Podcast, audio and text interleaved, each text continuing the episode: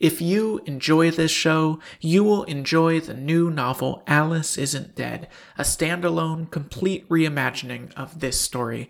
It's out now. Find it wherever you encounter books or at aliceisn'tdead.com. Sylvia was on the ground, trembling, and I understood. She did too. I took her hand. "Guess that was my life," she said. "It's not like that," I said back, cradling her head. "Oh, it is. And it wasn't too long of a life. But at least I get to live it forever now." Her trembling increased. It wasn't like shivering or the spasm of muscles. It was like all of her atoms were vibrating with more and more intensity. She became blurry. When a person believes in an idea, or an ideal, or a view of the world, it can change them. It can shape them completely. The blurriness subsided, and there was a person exactly Sylvia's size, in a hoodie.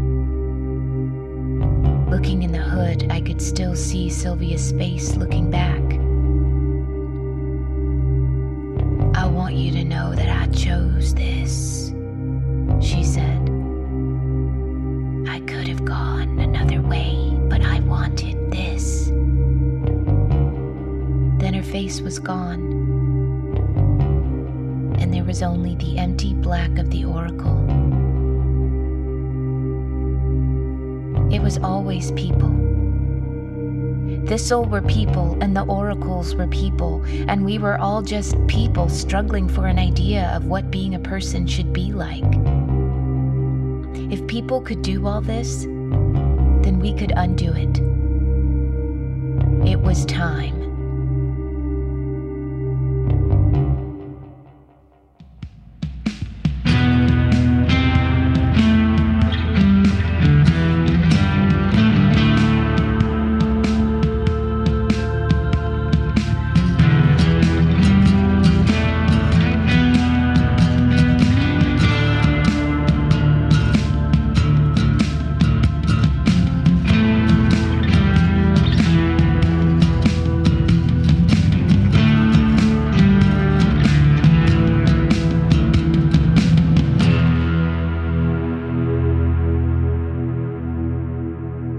Alice Isn't Dead by Joseph Fink, performed by Jasika Nicole and Erica Livingston, produced by Disparition. Part 3, Chapter 9, Praxis. This field was supposed to be a housing tract, back when houses went up faster than bad loans could be issued for them. Then it all collapsed, and so did the company building the houses and the company that owned the land, and it all got tied up in so much legal and financial wrangling that this stretch of dirt and concrete with a fallen down chain link fence around it will stand vacant for another 100 years. It was miles from the nearest town, but the contractor had started by building a road to it, so it wasn't any problem for us to arrive. All in all, Lucy had picked well for this confrontation. And as our ragtag group of Praxis faithful arrived in convoy, there was Lucy waiting for us. Behind her was a seething mass of thistlemen, practically crawling over each other in anticipation of blood and shouting wild welcomes at the arrivals. Already we were outnumbered, and that wasn't accounting for the difference in strength between a normal person and a thistleman. Us? We had one oracle, who had once been named Sylvia, and now, I don't know if they have a name. I don't know how that works. I looked at Lucy, this woman I had once trusted completely, who had plucked me from a tedious but happy life into a great conflict for the good of humanity. A conflict that was a lie. "Hi, Alice," she said. "Thanks for coming." I didn't say anything back. There was nothing left to say.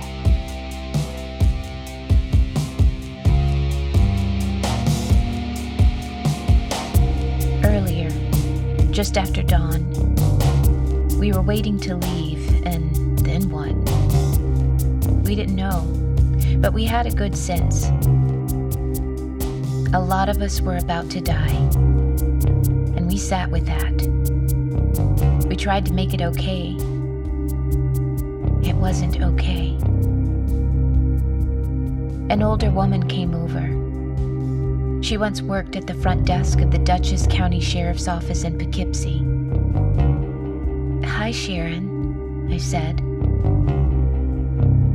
"You really got us into it with this, didn't you?" she said. "Yeah, I suppose I did," I said. "I lived a good life," she said. "I thought maybe that would mean something. But now I'm just scared." "It all means something," I said. "Even your fear." We sat in silence for a bit. "I've thought it over and over, you know," she said. "And in every possible version of this, I still give you that damn tape." "Shows how smart I am." There was a moment when we weren't moving, and then there was a moment where we were. I don't remember who moved first, probably the oracle that had once been Sylvia. They had such speed now. There was a power to them, a crackle. All the oracles had power, but this transformation was so new it still bled energy like an open wound in space and time. I could feel it as they passed me, a waver in the air, a vibration in my stomach. And they threw themselves into the army of thistlemen, followed by our small and brave crowd of Praxis. I knew it wasn't enough people, but we had a plan, and the plan was entirely out of our control. So Keisha and I, we set our eyes on Lucy and we charged howling. If we died this day, we would die fighting for what we stood for, and there are worse ways to end a life. Tanya had them laughing. He always did. There is an energy to Tanya, the kind that makes everyone relax, even when he seemed kind of keyed up. And he seemed more than a little keyed up this morning. "Hate waiting," he said. "I would annoy the shit out of my softball team while I was waiting to go to bat. I just wanted it to be my turn." He grinned. "Good athlete, but a little too aggressive to be a good teammate. Story of my life." "That's not the whole story of your life," I said. "No, that's true. But none of us are going to live to hear the whole one," he said. "Which is fine. I like moving. I hate talking." "You hate talking?" I said, poking him with an elbow. He laughed. "Well, okay, you got me there. But that's just me marking out time until I can get my hands on them. I'm ready. Oh, I'm ready."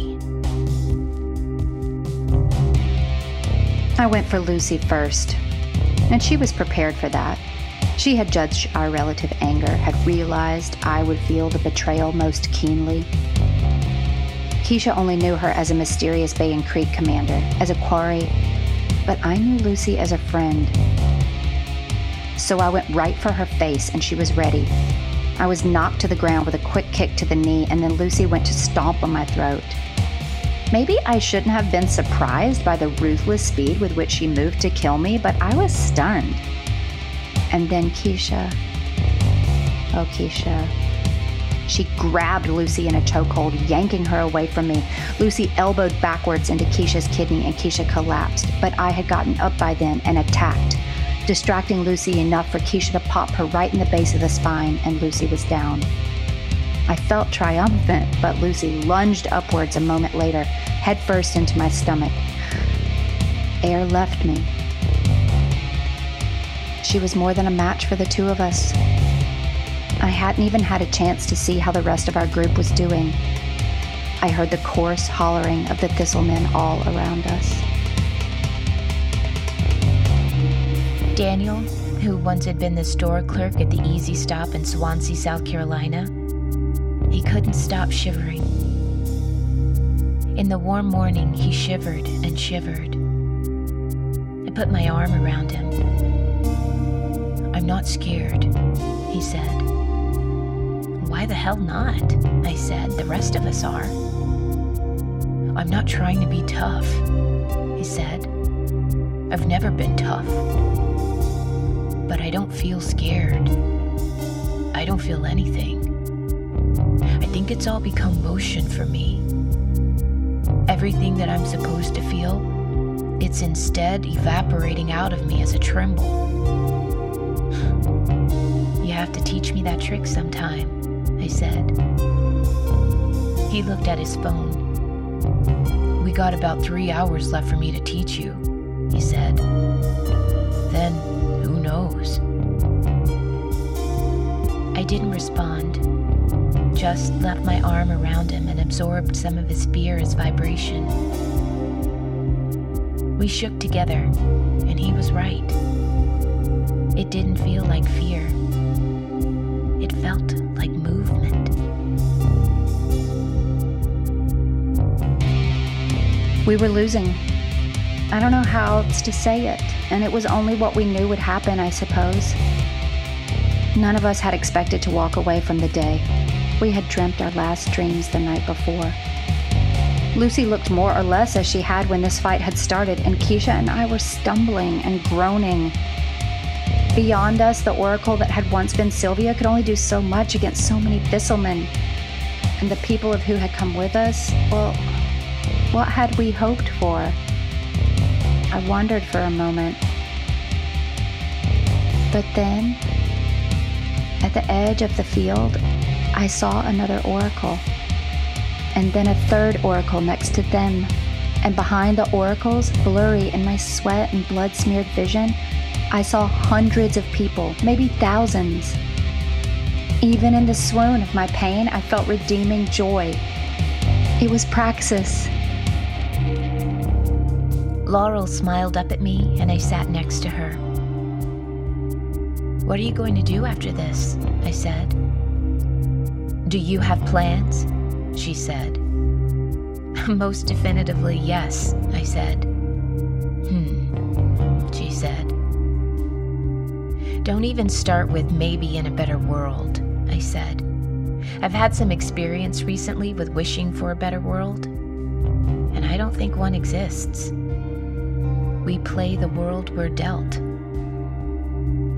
"I'll go back home probably," she said. "I like it up there on the Cape.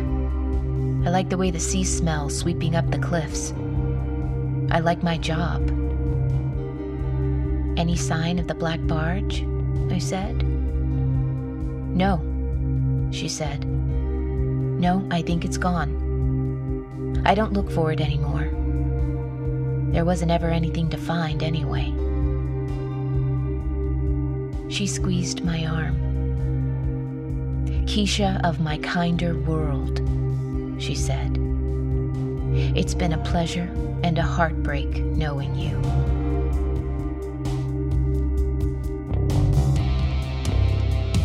There were those we organized, and those organized by those we organized, and so on. A sprawling network all over the country, thousands of hands. And what if they all reached as one? And what if they all grasped? We were held together by a vision of the world. We had told Sylvia, or the Oracle, she had become our plan, and the Oracles had scattered out to every praxis group in the country. They passed on the word. Now was the time. Here was the place, and the people came. Or some of them, I don't know what percentage of them came, enough, I suppose. They didn't even know what they were coming to do. They moved on faith and on commitment to each other. Now they peered in horror at the bloody battle in front of them, realizing in that moment that far more was being asked of them than they had understood. And then,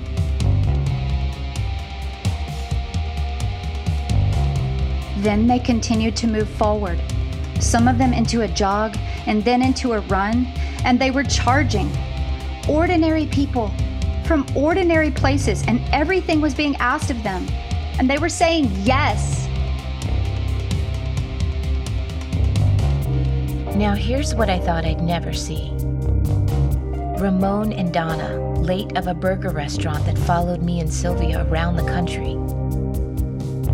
"Always nice to see your face," said Donna, and Ramon nodded a gruff hello. "Surprised to see you," I said. "I don't know if this is the kind of praxis you all were talking about, but it's the kind we made." "Ah, praxis was never a centralized kind of organization," said Donna. "This is as much praxis as anything else." "We will join you today," said Ramon quietly. "It's not a smart thing we're doing," I said. "Oh, Ramon and I aren't smart," Donna said, laughing. "Smart is overrated sometimes. We're two pairs of hands, you know?"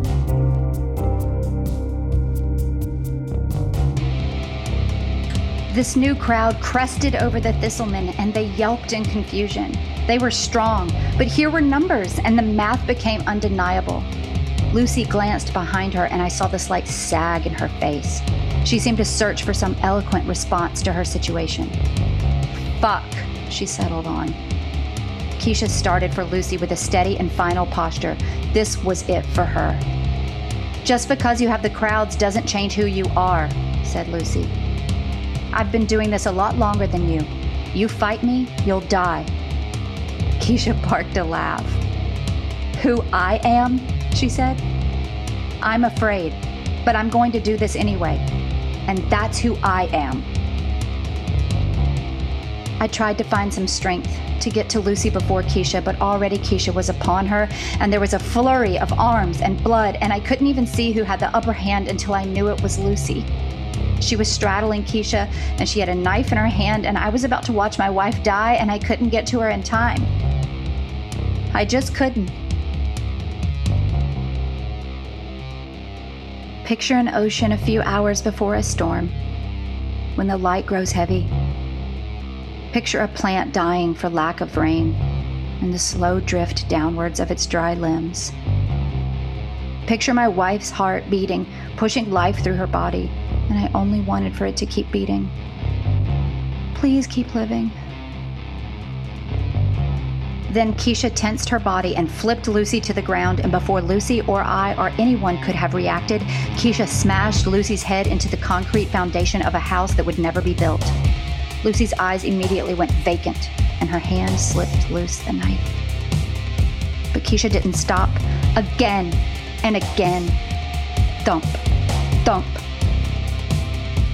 She rose, blood all over her. "I killed her," she said. "You saved me," I said.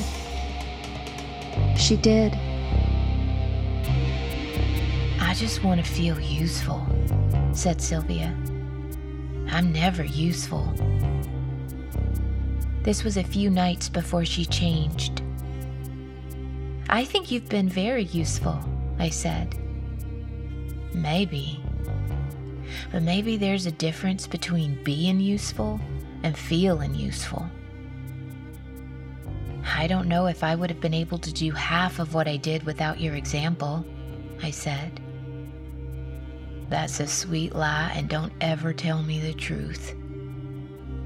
She smiled a sleepy smile. I want to say that we had a long conversation, that we went through our childhoods and made promises that we couldn't keep. But we didn't. We sat in the silence of tired contentment. I wish I could have protected her. But I guess I'll have to accept that instead, she protected me. It was over. I looked at the dead on the ground, and I didn't recognize any of them. So many strangers who had come to die here at our feet. But not for us, for each other. I recognized that although we had been the catalyst, we were not the cause. It's important to never get that confused. And I'm lying, I did recognize a few of them. Some of those that came with us didn't make it, and I'm sorry. I'm not going to say who. Some were luckier than others. No one gave more than anyone else, and all should be honored. An oracle whose name we once knew, but who now had no name, stood beside us. "Is it over?" I said. "For you, yes," they said. "I am still fighting them. And I am meeting you for the first time. And I am hundreds of years from now. Everything I'm saying is only what I said in this moment. I can't change a word." "What if I tickled you?" I said. I don't know where that joke came from. When you're in shock, your brain twists on you. The oracle laughed. "You don't," they said. "I don't know what would have happened if you did. Keisha, I want you to know two things." "What is it?" I said. "I feel of good use. That is the first. The second is this. Keisha, you can go home now. Go home."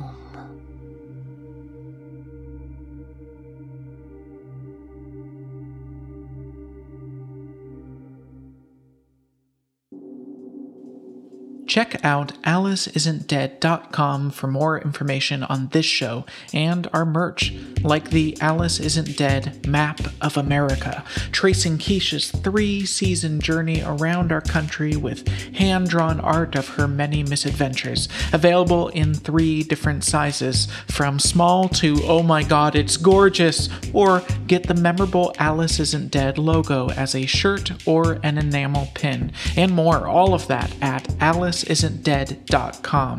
This show would not be possible without our Patreon supporters, such as the fancy Scott Burkhead, the melodic Steve Harper, the modern Wendy Hewitt, the quick Lisa Campbell, the cuddly Richard Young, and the gentle Sean White. If you would like to join these folks in helping us make the show, please check out patreon.com/AliceIsn'tDead, where you can get rewards like director's commentary on every episode, behind-the-scenes updates, bonus episodes, and a chance to read the Alice novel before anyone else. I know, there's not a lot of series left, but boy, we would appreciate the help with getting over that line. That's patreon.com/AliceIsn'tDead. Hey, Alice Heads, which is a name I just came up with for listeners of Alice Isn't Dead and that I don't think I'll ever use again. Ugh. Anyway, I'm releasing 2 books this year, which is a weird thing to say, but I've been working on both of these for years and I'm so excited for you to read them. Okay, first, on May 11th, 2021, The First 10 Years, 2 Sides of the Same Love Story. So there is a love story that happened behind the scenes of Welcome to Night Vale between me, Joseph Fink, and Meg Bashmaner, voice of the Night Vale credits and MC and tour manager for the live Night Vale show. In this memoir, we recount the first 10 years of our relationship, year by year, without consulting each other beforehand. It's a funny and romantic story about how differently we experience and remember our lives. Then, on July 20th, The Halloween Moon, my first ever novel for ages 10 and up. Esther Gold loves Halloween, until the year that Halloween night just won't end. Even she doesn't want Halloween to last forever. No matter your age, if you're a fan of Alice Isn't Dead, I think you're going to love this book.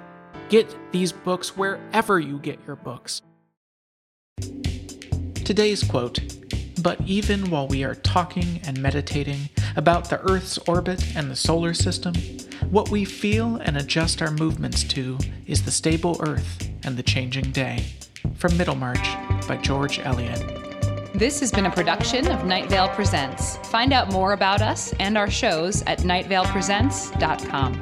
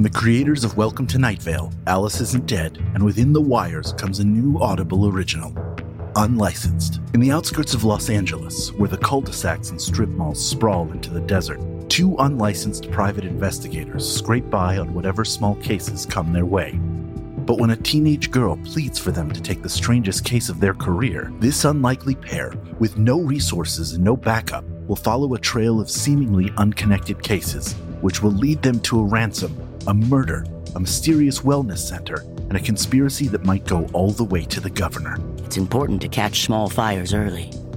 They don't stay small for long. Unlicensed. Available now at audible.com/unlicensed. From PRX.